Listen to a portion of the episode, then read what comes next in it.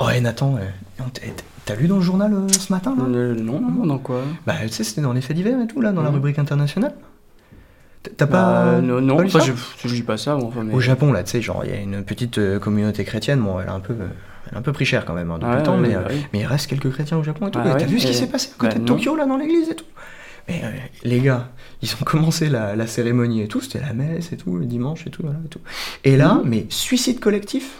Ah bon? Ouais, mais les gars, ils savent pas, du coup, enfin, il y avait pas de gourou et tout, enfin, c'était genre juste un prêtre et tout. Mais... Les gars, ils sont tous trucidés et tout pendant la messe et tout, enfin, un vrai harakiri, quoi. Ah, enfin, mais on n'a pas compris. Bah ouais. Non, c'est ouf, hein. Je s'en fous, c'est j'ai plus de ça. Et que l'analogie, le parallélisme va parfois très loin dans les détails. La musique classique est au-delà. C'est l'heure métaclassique avec David Christoffel.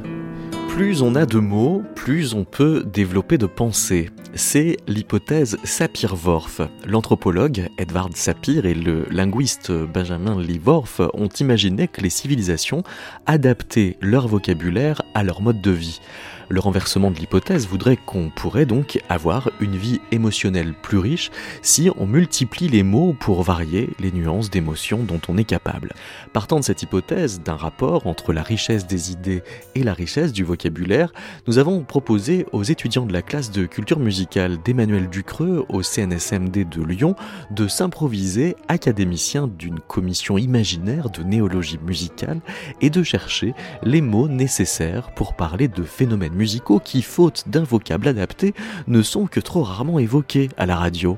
Lara Bader, Nathan Magrecki, Maxime Marchand et Gilles Veysseire se sont donc prêtés à l'exercice dont les meilleurs moments retenus pour ce numéro de Métaclassique vont être commentés par un spécialiste de la néologie de bonne humeur et plus spécifiquement de mauvais lys joyeux, l'auteur Alain Créhange.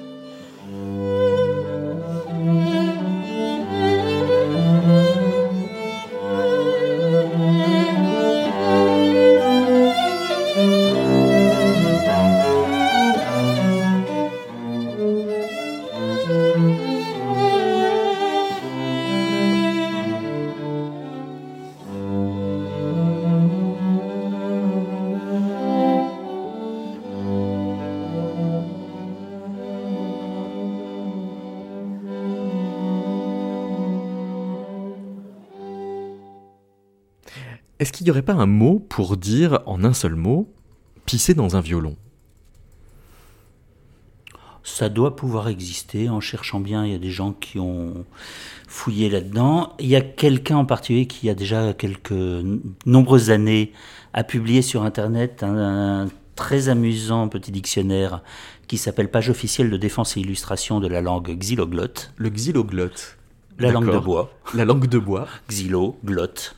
Et donc, pisser dans un violon, eh bien, il a mis ça dans son dictionnaire, il appelle ça la lutomiction. La lutomiction. Est-ce qu'on aurait, alors en xyloglotte, par exemple, un mot pour dire « les sanglots longs des violons de l'automne » ?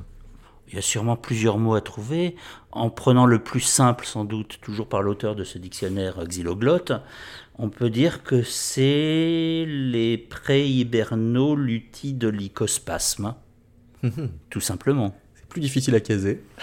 Dans la conversation, c'est un peu difficile. J'aimerais bien l'entendre à l'Assemblée nationale, par exemple. Ça peut être un défi. Et alors, peut-être qu'il existe un mot xyloglotte pour désigner la personne qui aime le fameux son du cor le soir au fond du bois. Alors l'auteur de ce fameux dictionnaire xyloglotte a trouvé quelque chose là aussi de très simple, de très concis, qui donne l'essentiel en peu de syllabes. C'est le bâti, silvivespero, sono, buccinophile. Alors là, ce qui s'est passé, c'est qu'on a donné des définitions de choses que l'on connaît. On sait ce que c'est que pisser dans un violon, on sait quels sont les sanglots longs des violons de l'automne, et on a cherché un mot qu'on a composé en xyloglotte. On pourrait faire l'inverse, c'est-à-dire composer le mot et lui chercher une définition. Alors par exemple, en xyloglotte, il y a le mot, vous allez me donner la définition, le nabucodinosaure. Alors le nabucodinosaure est un très vieil opéra de Verdi. Donc ça, on fait la définition à partir du mot. Alors là, on est sur une forme qui est à cheval entre plusieurs types de néologismes, en fait. C'est-à-dire que le nabucodinosaure, pour le coup, c'est plus vraiment du xyloglotte dans le fait d'aller piocher dans des racines latines et grecques pour réinventer les signifiants. On est plus dans le fait de mélanger deux mots existants pour créer un nouveau mot. Donc... On peut mélanger même trois mots. Par exemple, aussi dans ce dictionnaire xyloglotte, on trouve le Yo-Yo Ma pédidromophile. Alors là, c'est du mélange entre justement de la reconstitution sur des racines latino-grecques et du mot valise qui se mélange là-dedans. C'est-à-dire qu'on combine deux procédés à la fois. Et je peux vous donner la définition aussi. C'est quelqu'un qui aime à faire son jogging en écoutant du violoncelle. Alors voilà, si vous êtes du genre à faire du jogging en écoutant du violoncelle, vous êtes Yo-Yo Ma pédidromophile. Il y a quelques personnes qui arrivent même à faire du jogging en jouant du violoncelle. Et alors ceux-là ? Mais ça s'appelait les Maurice Baquet, mais il n'y en a plus beaucoup.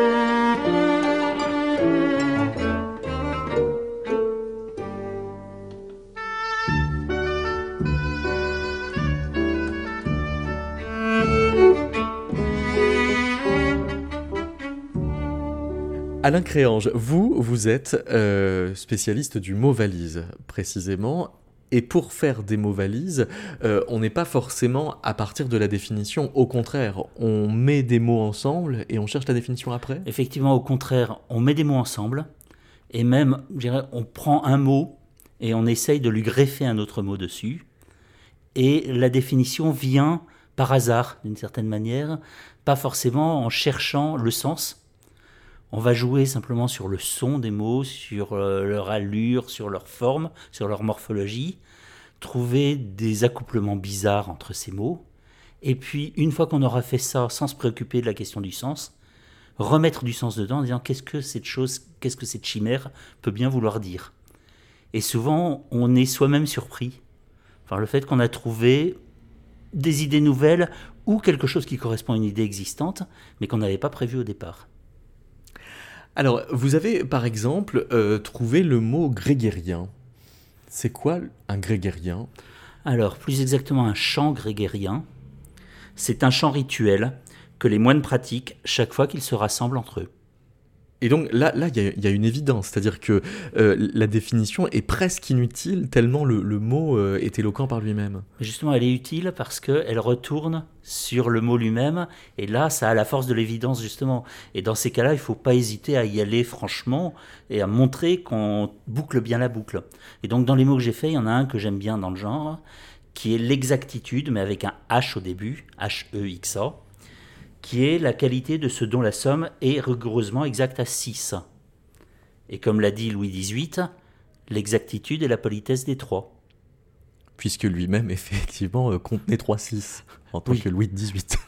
Et évidemment, là, c'est un pastiche de sa vraie phrase qui était l'exactitude et la politesse des rois. C'est-à-dire que... ce genre d'exercice, ce n'est pas seulement trouver des mots que de faire de l'analogie, c'est de trouver une bonne combinaison entre le mot, sa part de transformation par rapport à des mots existants, et la définition. Il y a vraiment deux phases, effectivement, qu'on a intérêt souvent à détacher l'une de l'autre. C'est d'abord trouver le mot, et quelquefois le peaufiner un peu par rapport à l'idée de départ pour avoir une forme la plus parfaite possible, et derrière trouver la définition qui ira bien avec. Et c'est quelque chose qui souvent vient dans un deuxième sens, parce que la création du mot, c'est pratiquement de la morphologie. C'est quelque chose où on joue sur la forme. La définition, on joue sur le sens. Et donc l'exercice n'est pas tout à fait le même. Et quand c'est réussi, l'intérêt vient probablement de l'association des deux. On disait tout à l'heure à propos du mot xyloglotte pour les sanglots longs des violons de l'automne que c'était pas facile à employer dans la vie quotidienne. Après, ça peut devenir un jeu que d'essayer dans la vie d'employer ces mots-là. Un jeu ou une évidence. C'est-à-dire que dans la vie de tous les jours, il y a des mots valises qui existent, qu'on emploie, dont on ne sait pas que ce sont des mots valises. Par exemple, un motel, c'est un mot valise formé sur hôtel et motor. C'est un hôtel dans lequel on arrive en voiture. Le smog anglais, c'est un mot valise. L'informatique, c'est l'automatique de l'information. C'est un mot valise. Et on en a toute une foule comme ça qui existe dans la langue, dont on ne sait pas qu'ils ont été formés de cette manière-là. Alors, on va écouter des étudiants du CNSMD de Lyon, qui se sont prêtés au jeu, effectivement, de trouver des usages pour certains des mots. Et dans les mots qu'ils ont cherchés, il y en a un qu'ils ont trouvé, que vous aviez aussi trouvé, qui est justement le grégorien. Donc on va écouter cette mise en situation. Et salut Gilles, hier salut. Soir, j'ai eu des chanteurs, je trouvais ça très bizarre. En fait, tu sais c'est ce chant ancien... cette musique vocale qui se chante en groupe, comme ça... Ouais, le grégorien ? Ouais, non, c'est pas ça, non, c'est presque ça, mais en fait, ils sont un peu comme regroupés, agencés, comme un peu des bêtes, tu sais, ils sont un peu comme des animaux. En fait, c'est le chant grégorien, en fait. Et du coup, je sais pas, ils étaient tous... ils étaient agglutinés, et ils chantaient tous comme ça. Mais ils chantaient comme des bêtes ? Non, c'était bizarre parce que c'était quand même... À l'oreille, ça paraissait pas si animal que ça, mais ils étaient tous comme ça, comme des animaux, quoi. Je me suis demandé ce que c'était. Enfin, ah ouais. On m'a dit que c'était du chant grégorien, j'ai dit c'est du chant grégorien, pourquoi pas, mais voilà.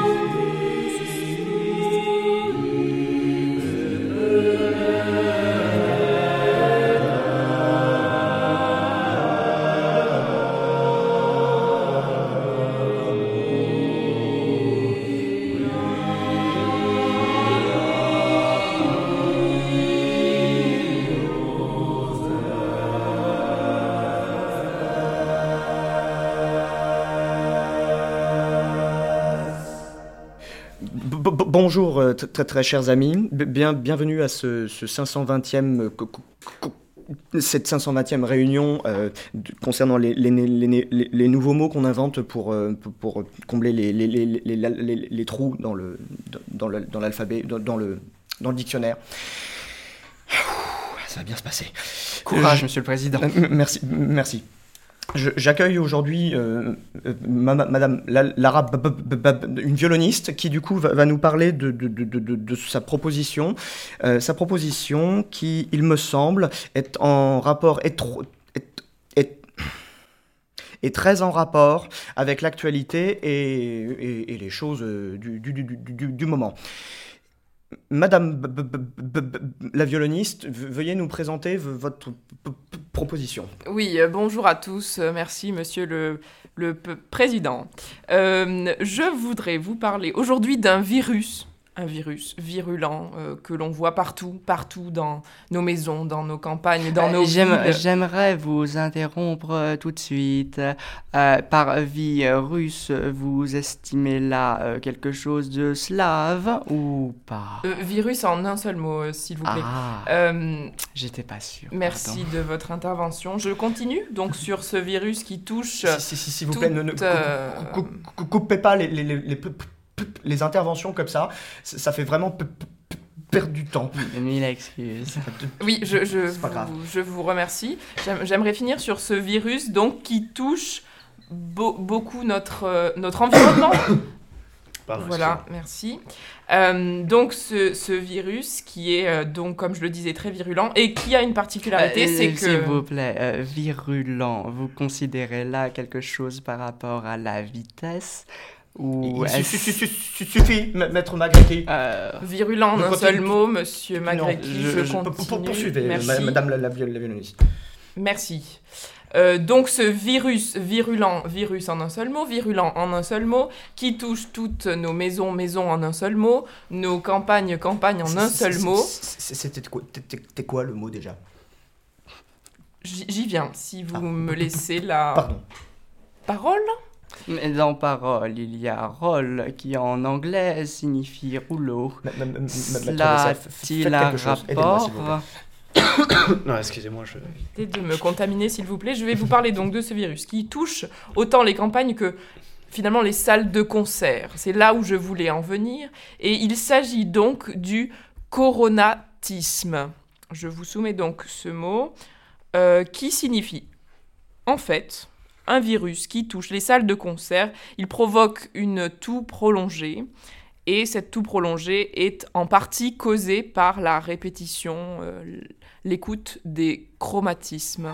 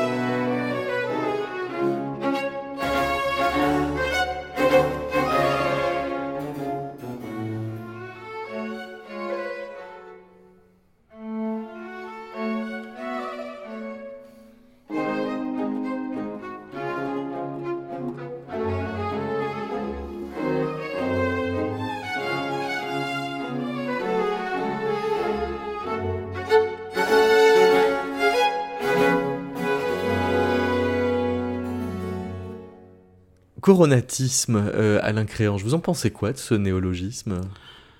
Alors, j'ai des sentiments doubles dessus, oui. C'est-à-dire que je trouve que c'est une piste de départ tout à fait sympathique et intéressante, sur laquelle il y a plein de choses à faire et qui en plus a été abordée de façon tout à fait amusante par nos fameux critiques. En même temps, je trouve que d'un point de vue purement formel du fabricant de mots, il a un petit péché de jeunesse sur l'autisme, qui pour moi est une terminaison neutre, d'une certaine manière, qui ne porte pas de signifiance particulière.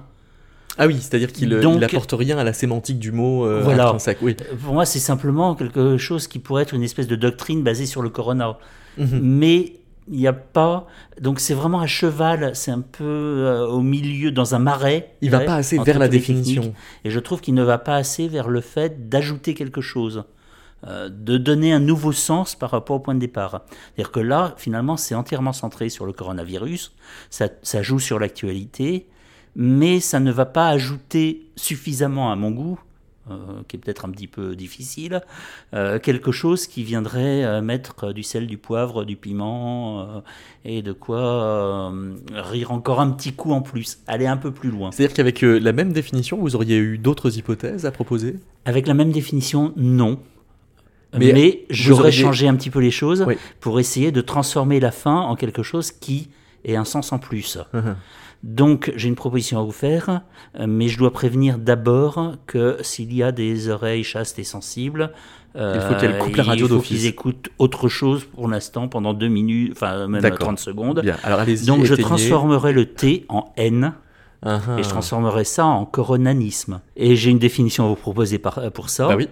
Qui serait la tendance maladive pour un candidat au municipal à vouloir arriver à pied par la Chine.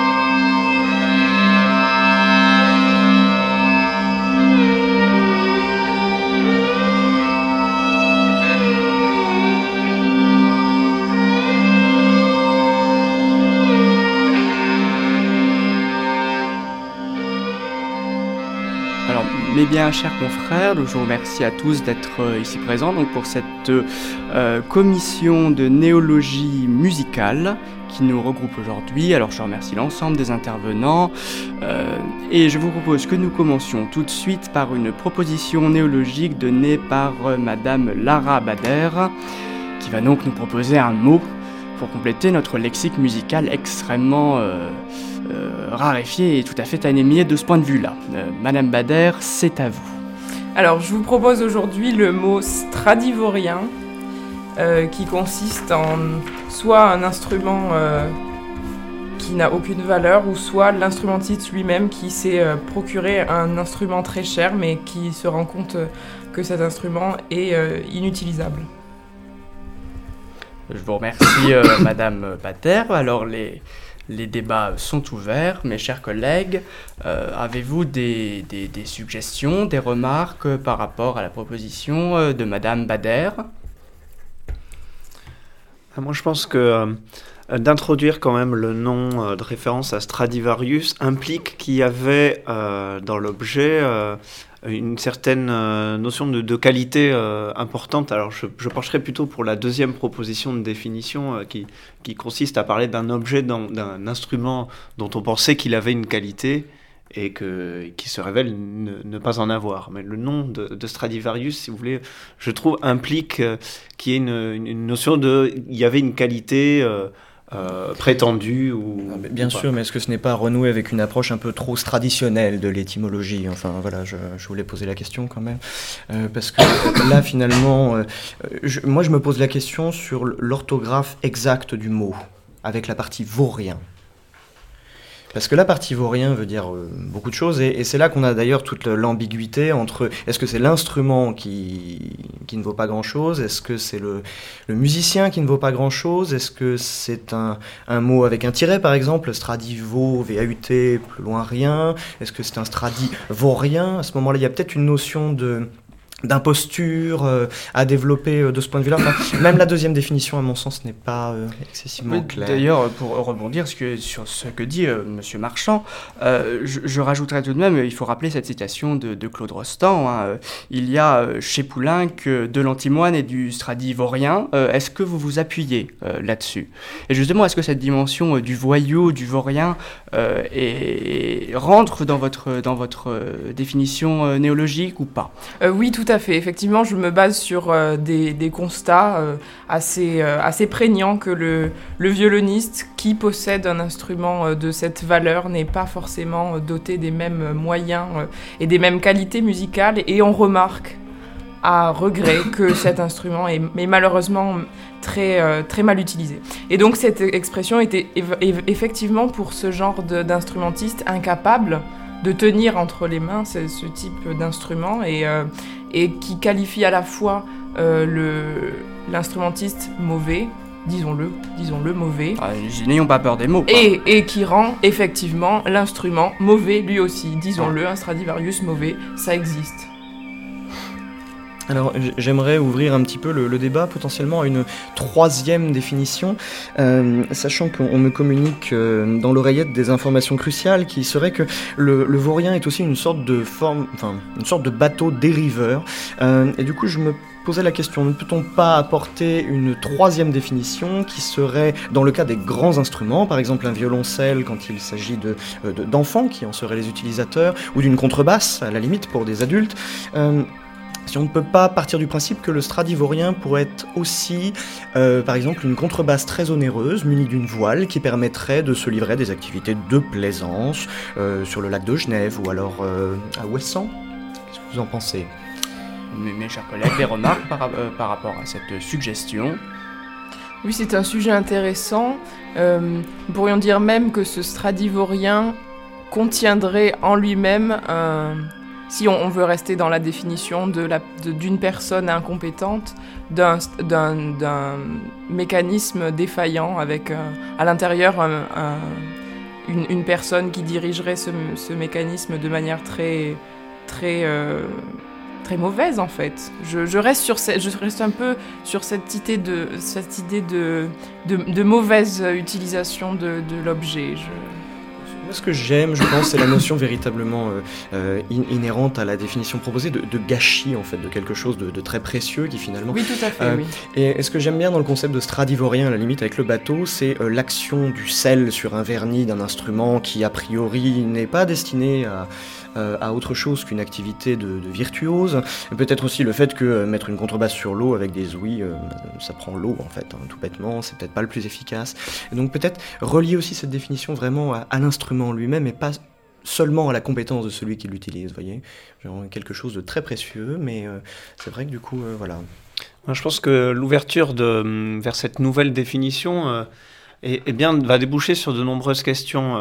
Dans quelle catégorie organologique va-t-on classer le stradivorien ? Doit-on ouvrir des classes de stradivorien dans les conservatoires ? Et doit-on faire la différence entre ceux qui flottent en eau douce et ceux qui flottent en eau salée? Donc des stradimarins d'eau douce ou des stradimarins d'eau salée, en fait, d'eau de mer. D'autant que je trouve extrêmement intéressant, Monsieur Veysseire, votre remarque, parce que ça ouvre un vrai débat et qu'il a un débat institutionnel. C'est-à-dire, si on ouvre des classes de stradivoriens, dépendront-elles plutôt de l'école navale, hein, de la marine, ou plutôt du conservatoire ? Et ça ouvre peut-être la voie vers des partenariats fructueux auxquels nous n'aurions pas pensé sans cela. Et de surcroît, puisque nous avons aujourd'hui la chance d'avoir dans l'assistance Monsieur le directeur du musée des instruments de musique de la Cité de la musique, hein, à la Villette, comme vous savez, je pense que c'est un moyen de tout à fait remettre au jour l'octobasse pour le transport fluvial et notamment pour le transport de passagers. C'est un instrument très injustement tombé dans l'oubli, qu'on a très peu utilisé, et enfin je trouve qu'avec cette proposition-là, on a une nouvelle manière de l'utiliser qui sera bien plus fructueuse que les suprabasses. Donc c'est-à-dire faire un enseignement conjoint, si j'ai bien compris, du stradivorien dans ces écoles ou ces institutions, mais aussi du coup du straditanker pour les transports de groupe, à la limite, en cours collectif. Mais tout à fait. Voilà, ouais. Avec l'octobasse, oui, c'est intéressant ça. Ouais. Bon, peut-être est-il plus rusé à ce moment-là de choisir une institution qui en ce moment prend l'eau. Ah ça, sinon, on n'en manque pas. Oui. Exactement. Ça, oui, oui c'est le moins qu'on puisse dire.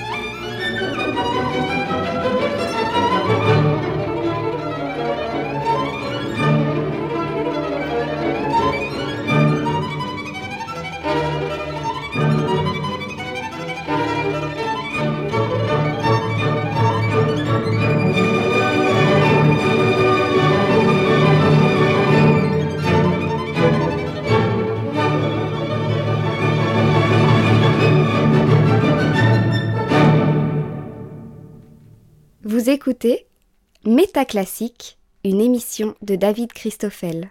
Alain Créhange, si vous aviez siégé dans cette commission d'un jour, qu'est-ce que vous auriez dit ? J'aurais trouvé qu'il y a plein d'éléments intéressants dans ces discussions, qu'on traite le sujet par tous ses aspects, que peut-être justement on va chercher dans tous les sens, et j'aurais tendance à vouloir faire une petite synthèse sur le sujet, en disant que dans l'idée de départ, il y a peut-être une volonté de s'accrocher sur le fait que, comme c'est Stradi, c'est un violon qui... Trois petits points. Et dans la façon de construire le mot, c'est évident que c'est Stradivarius qui venait d'abord et que le vaurien est arrivé en supplément. Mmh. Moi, dans un la peu façon par dérivation de Varius, quand même. Ah, complètement, oui. Oui. Simplement, il a découlé de Stradivarius avec, oui, Varius, vaurien. Ça s'est fait tout naturellement et c'est très bien comme ça. C'est une forme tout à fait plaisante. Dans la façon dont je le reçois en tant que lecteur ou qu'auditeur, j'aurais tendance à vouloir inverser les choses et à entendre qu'un stradivorien, finalement, c'est plus un vaurien qu'un stradi. Mmh. C'est-à-dire que la racine serait le mot B. Alors, pas la racine de la construction, mais la racine de la définition. Oui. Justement, on va changer de perspective à ce moment-là, en passant de la construction du mot à la construction de sa définition, en disant peut-être qu'on va changer en disant que c'est plus un instrument qui appartient à quelqu'un qui s'en sert mal, mais que c'est quelqu'un qui se sert mal d'un instrument, qui n'est pas digne de lui. Et je trouve que ça fait plus ressortir le mot vaurien, et c'est quelque chose qui appelle plus une réaction immédiate du lecteur, de l'auditeur.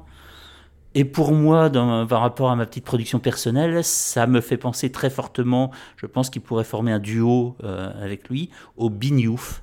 Ça, c'est un de vos mots. C'est un de mes mots, qui oui. C'est le bignouf ? Alors, le bignouf, c'est un individu qui, à l'inverse du gentleman, ne sait pas jouer de la cornemuse et en joue quand même. Mais alors, ça veut dire que le stradivorien, ce serait le voyou qui a tellement mal tourné qu'il joue du violon ? Pour moi, c'est plus quelqu'un... Un voyou, oui, qui ne sait pas jouer du violon et qui quand même, enfin, qui n'est pas digne de son instrument. Il faudrait tourner ça de la manière la plus élégante et ça se trouve dans la discussion. Mais je pense que c'est, oui, quelqu'un qui a des telles mauvaises manières, qui n'est pas digne du magnifique instrument de Crémone sur lequel il joue. Peut-être qu'avec Crémone, on peut trouver un autre mot, un autre jeu de mots qui permettrait de faire les liens à creuser. creusons Crémone à l'occasion. En attendant, il existe une autre façon de faire néologisme, c'est de prendre un mot qui existe et de lui donner une autre définition. Par exemple, dans le dictionnaire xyloglotte avec lequel on a ouvert l'émission, on trouve le mot stéréotype. Stéréotype qui est un mot qui existe, sauf que il est nouvellement défini comme quelqu'un équipé d'un Walkman. Oui. Là, tout naturellement, c'est le fait effectivement d'oublier notre vocabulaire, notre dictionnaire, de reprendre le mot au pied de la lettre, hein, et de lui trouver une autre étymologie, une autre explication de sa forme, qui en général est de la logique la plus absolue, mais qui veut dire autre chose que ce dont on a l'habitude. Alors c'est une activité à laquelle vous êtes, Alain Créhange, prêté au sein de l'Académie Alphonse Allais. Ça a donné lieu à une publication au Cherche Midi, mais reparue en poche dans la collection Le Goût des mots chez Point, aux éditions du Seuil. Et vous avez participé à cette académie, donc la publication s'appelle « Le dictionnaire ouvert jusqu'à 22h ». Vous avez par exemple trouvé la définition de la flûte traversière. Alors, c'est pas moi. C'est mon camarade Grégoire Lacroix. Grégoire Lacroix. Et auteur. Il définit comment, Grégoire Lacroix, la flûte traversière, alors ? C'est un instrument de musique qui a la priorité lorsqu'il vient de la droite. D'accord. C'est par précaution, du coup, qu'on le met plutôt à gauche dans l'orchestre. Ça doit être quelque chose comme ça, oui. Vous n'allez pas en faire trop. Vous avez défini le hautbois. Alors, ou redéfini plutôt. Oui, parce que je crois qu'il existait déjà avant, mais peut-être avec une définition je vous le confirme. Qui n'était pas tout à fait exacte. Donc j'ai voulu rétablir la vérité. Alors en fait, c'est pas le hautbois, c'est le hautboïste, plus exactement. D'accord. Que je définis comme un aval-hanche. Ah oui, donc vous le définissez par un mot valise. Ce n'est pas vraiment un mot valise, là. Ça le devient... C'est un calembour, si on veut, oui. Mais c'est pas tout à fait, puisque c'est deux mots, en fait. Ah oui, mais si on appelait un hautboïste un avalanche, là, ce serait un mot valise. Oui. D'une certaine manière, tout ceci, de toute façon, se rapproche à des points de convergence, d'intersection. Parce que par ailleurs, donc ça ne pouvait pas rentrer dans le dictionnaire ouvert jusqu'à 22h où il n'y a que des mots qui existaient déjà, mais vous avez défini le snowboïste. Alors, oui. Je ne l'ai pas défini d'ailleurs. Je l'ai trouvé, mais je n'ai pas donné de définition. Mais comme ça, à brûle-pourpoint, je veux dire que le snowboïste, c'est quelqu'un qui se vante d'avoir deux hanches, avec la liaison entre le deux et le hanche. Le dictionnaire, ouvert jusqu'à 22h, contient plusieurs parties, sachant qu'il y a les noms communs d'un côté, mais il y a aussi les noms plus ou moins propres, qui pourraient ne plus devenir propres à force de justement être utilisés comme des noms communs. Et vous avez contribué à ces noms propres. On pourrait faire de A à Z, de Allegri à Zappa. Comment est-ce que vous définissez, on commence par la fin, par Zappa ? Donc Zappa, Frank Zappa, est un guitariste et chanteur de rock américain, inventeur de la télévision sans télécommande. C'est d'autant plus crédible que c'est vraiment de sa génération. Oui. Je crois qu'on a inventé la télécommande dans les années 50. Zappa, c'était son adolescence. Oui. Et on s'en est beaucoup servi dans les années 80-90, qui était le moment de sa plénitude artistique. Avant d'écouter un extrait du Miserere d'Allegri, je vous propose de nous donner la définition d'Allegri.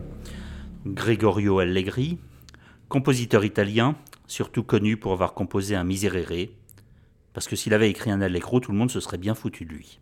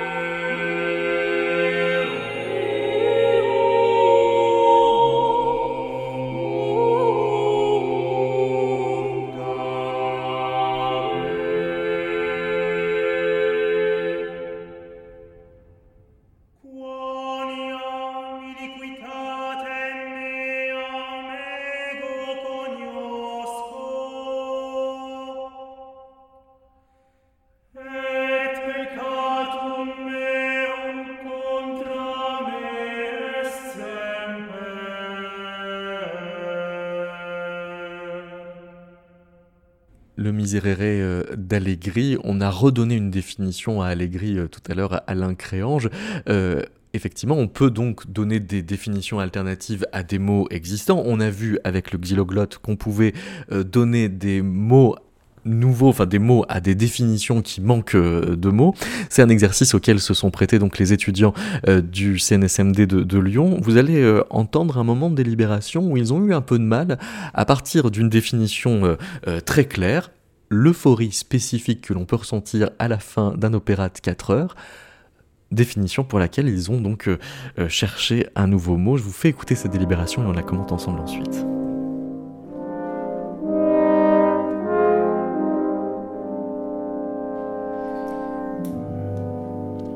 Quel mot vous mettriez sur la jouissance simple procurée par l'audition du dernier accord d'un opéra de 4 heures ? Ah ouais, ça c'est bien ça. Le réveil en sursaut. Je pense qu'il faut qu'il y ait comme euphorie, enfin ouais, le suffixe d'euphorie. En tout cas, en rapport avec la fin. Le Wagner ricanement. Le soulagement, l'euphorie enzi. Le foring des festivals. Le foring. Ouais, c'est vrai. Ouais, c'est vrai, le foring, ça marche bien. Le dernier accord de l'opéra de 4 heures, ça pourrait être l'accord par Fisal.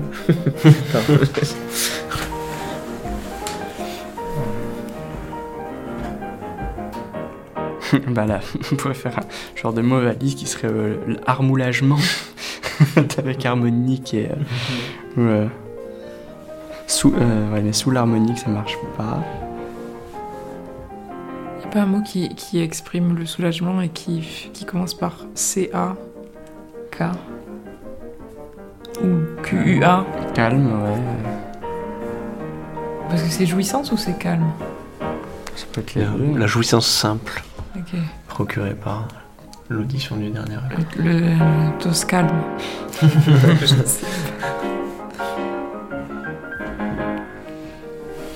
Accord orgasmique. Ouais. Ah, la cadélivrance. De cadence et délivrance. Alors, vous, quand vous entendez des délibérations pareilles, comme vous formez vous-même à la créange des mots valises tous les jours, j'imagine que vous avez cherché aussi. Oui, je me suis prêté complètement au jeu, c'est-à-dire que j'ai imaginé que j'étais dans la salle avec eux et que je réfléchissais aussi. Et j'ai ma petite idée sur le sujet. Alors vous avez aussi cherché dans Wagner ? J'ai aussi cherché dans Wagner. Je ne sais pas pourquoi les opéras de 4 heures, ça fait quand même assez souvent penser à Wagner. Oui, pas que, mais enfin quand même un peu. Et ça m'a amusé justement de voir qu'on allait vraiment chercher tout à fait dans les mêmes eaux. C'est-à-dire on prend un titre. On prend un titre et on voit comment on peut le greffer, soit sur le mot euphorie qui... Il y a des mots qui se prêtent particulièrement bien à greffer d'autres mots dessus, et euphorie est bien pour ça. Alors on peut chercher autre chose parce qu'il ne faut pas non plus s'enfermer là-dedans, mais euphorie a priori est pas mal. Deux choses m'ont amusé. La première, c'est qu'ils sont vraiment partis à peu près sur les mêmes traces que moi. L'autre, c'est qu'ils ont été quelque part très puristes, presque trop, probablement, en utilisant la technique canonique de fabrication d'un mot valise, qui est de coller un mot au bout d'un autre. Oui.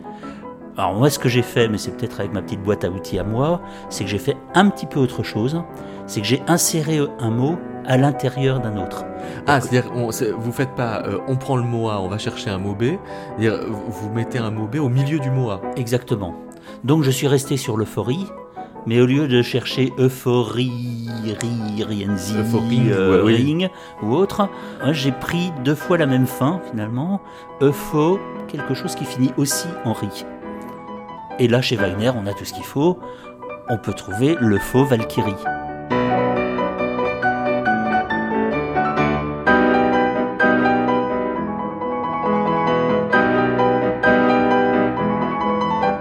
Vous avez formé d'autres mots valises qui se rapportent à la musique, par exemple la castrafiore, qui fonctionne un peu pareil.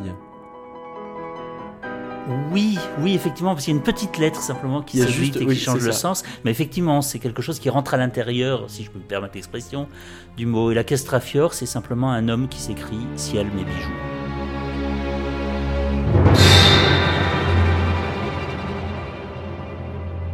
C'est quoi la carménopause ?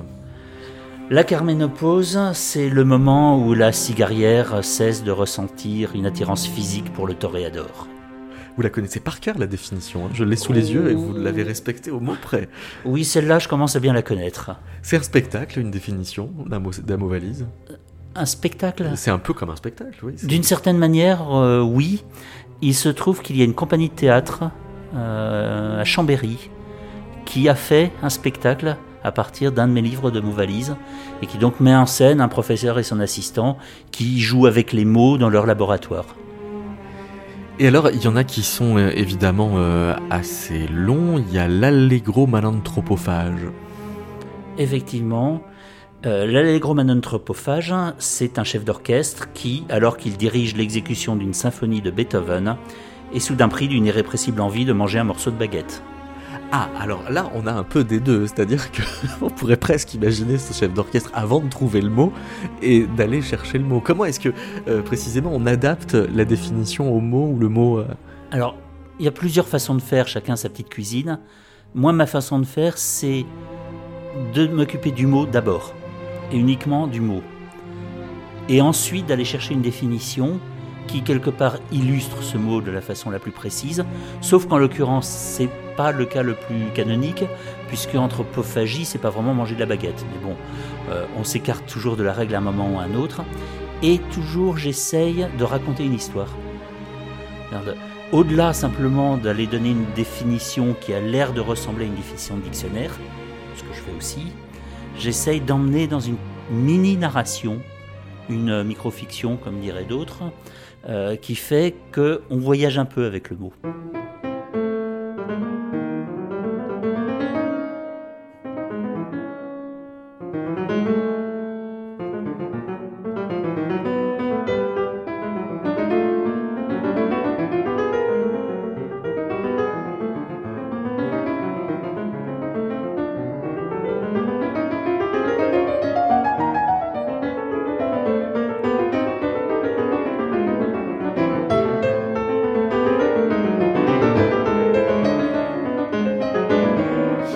Bonjour à tous, chers collègues, chers camarades, chers. Nous voici réunis donc pour, nous le disions un peu plus tôt, ce 520e congrès de l'Association pour les néologismes. Et aujourd'hui, nous sommes accompagnés donc de Lara Bader, spécialiste toulousaine de météorologie, Gilles Veysseire, spécialiste culinaire en pâtisserie et en organisme,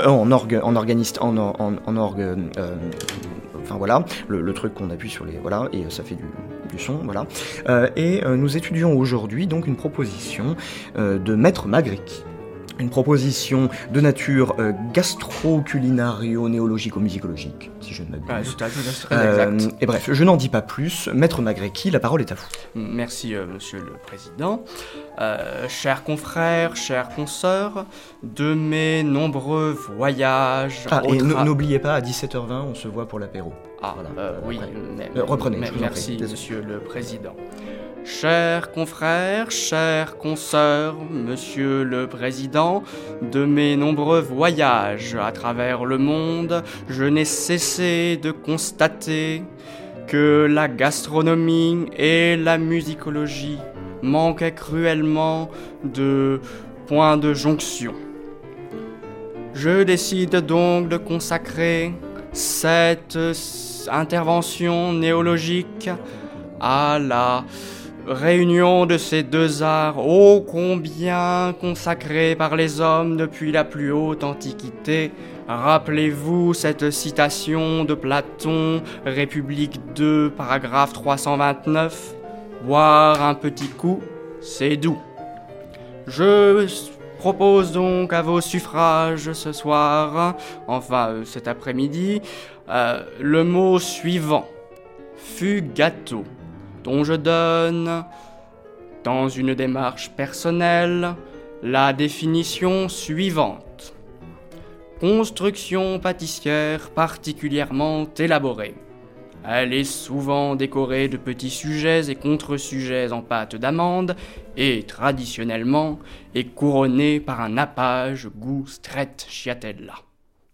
Mes chers collègues, je suis prêt à répondre à présent à vos attaques, à vos remarques pertinentes au sujet de ce nouveau mot.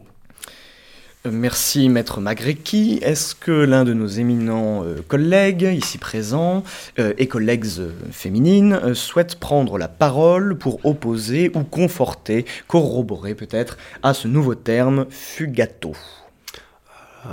Si je puis me permettre, je remercie Maître Magrecki pour sa proposition ô combien appétissante. Je pense qu'elle soulève plusieurs questions. Déjà, faut-il, pour faire un fugato, un temps de repos de la pâte et un temps pour la faire lever, un temps qui serait peut-être équivalent au temps que vous mettez à nous faire une proposition. Monsieur Veysseire, je vais vous faire une réponse. D'abord, je sens l'attaque sous votre aspect débonnaire, mais je reconnais bien là les pratiques des organistes.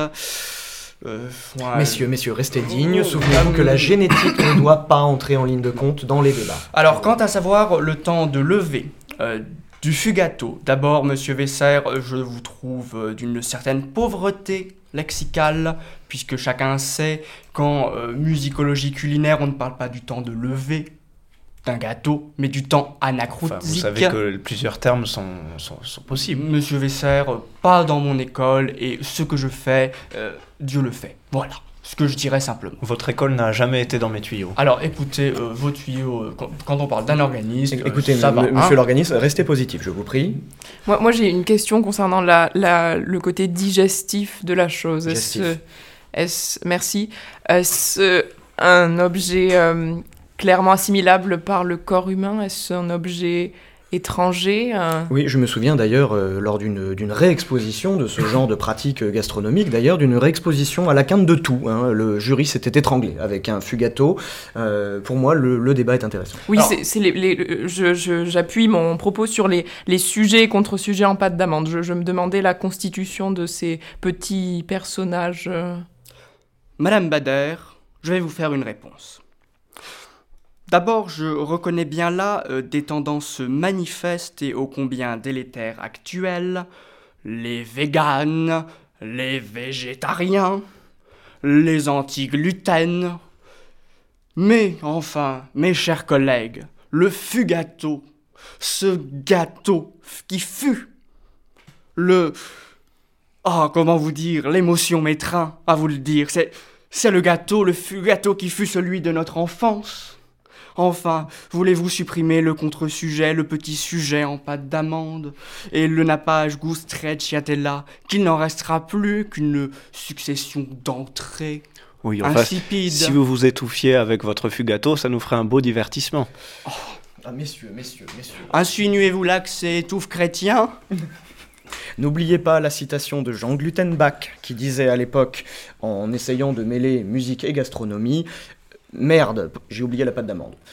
Que faire dans le cas où nous avons donc des allergies à l'amande, à l'arachide, à ce genre de choses? En quoi se transforme le fugato? Je veux dire, est-ce que le sujet et les réexpositions du sujet peuvent être envisagées nécessairement en pâte d'amande, ou est-ce qu'on peut avoir quelque chose de mutation de la composition? Monsieur le Président, je vais répondre. D'abord, il faut se souvenir que le fugato a connu de nombreuses évolutions. Parce que rappelons-nous qu'on a retrouvé les traces de fugato déjà chez l'homme de Cro-Magnon. Ah oui, la pratique de la biscuimitation, je tiens à le dire, est commune depuis au moins 15 000 ans. Souvenez-vous, quand on parle des petits sujets et contre-sujets chromatiques, mot qui désigne précisément qu'il venait de l'homme de Cro-Magnon. Oui, d'ailleurs, c'est la même racine que dans Cronenbourg. Tout à fait, voyez les liens. Et fugato, si on revient sur le Cronenbourg, fut avec un accent, mais pourrait peut-être faire penser à l'alcool. On voit ça d'ailleurs dans de nombreux incunables, monsieur le directeur de la BnF est ici, j'étais encore la semaine dernière, on trouve effectivement des variantes orthographiques. Mais encore une fois, je trouve que nous manquions d'un mot pour désigner cette construction pâtissière si touchante, si merveilleuse. Et je comprends mal vos a priori par rapport à toutes ces questions. Au fond, ce qui importe dorénavant, c'est le goût, c'est le plaisir que nous avons à manger ce gâteau, à le goûter. Ne pensez-vous pas cela ? Mais je trouve ça intéressant de réfléchir à ce gâteau qui vous semble si cher, mais pour moi, il s'agit plutôt là d'un fuga totalitarisme de votre part, le fait de vouloir imposer quelque chose à toute la société. Mots, hein, oui, c'est ça, nous, on sort les grands mots, le fascisme, on ne peut plus rien dire, madame Bader. Alors, écoutez, je le rappelle. Pense que je vais clore ce 520e congrès des néologismes avec cette proposition du fugato. Bon... Je pense quand même, Maître Magrecki, que vous auriez tout intérêt, voyez-vous, à réexaminer peut-être les ramifications possibles des différents types de fugato. La définition, personnellement, me convient, mais j'en appelle à vous, chers collègues. Il est nécessaire de préciser tous les types de fugato et les mettre vraiment en relation, historiquement informés. N'oubliez pas la pratique historiquement informée. Dans le cadre du processus de biscuit-imitation, qui est en cours depuis l'époque de Cro-Magnon, dont je rappelle que l'étymologie a un rapport avec Cronenbourg. Je n'aurai de cesse de le dire. Il faut que vous reprécisiez toutes les implications de votre mot fugato et que vous reveniez vers nous une fois que vous serez sûr de tout ce qu'elles impliquent. Je me permets une dernière remarque, je trouve ça, c'est un scandale, et je ne remettrai plus les pieds dans une association de véritables malfaiteurs comme ça, qui pratiquent une censure extrêmement dérangeante.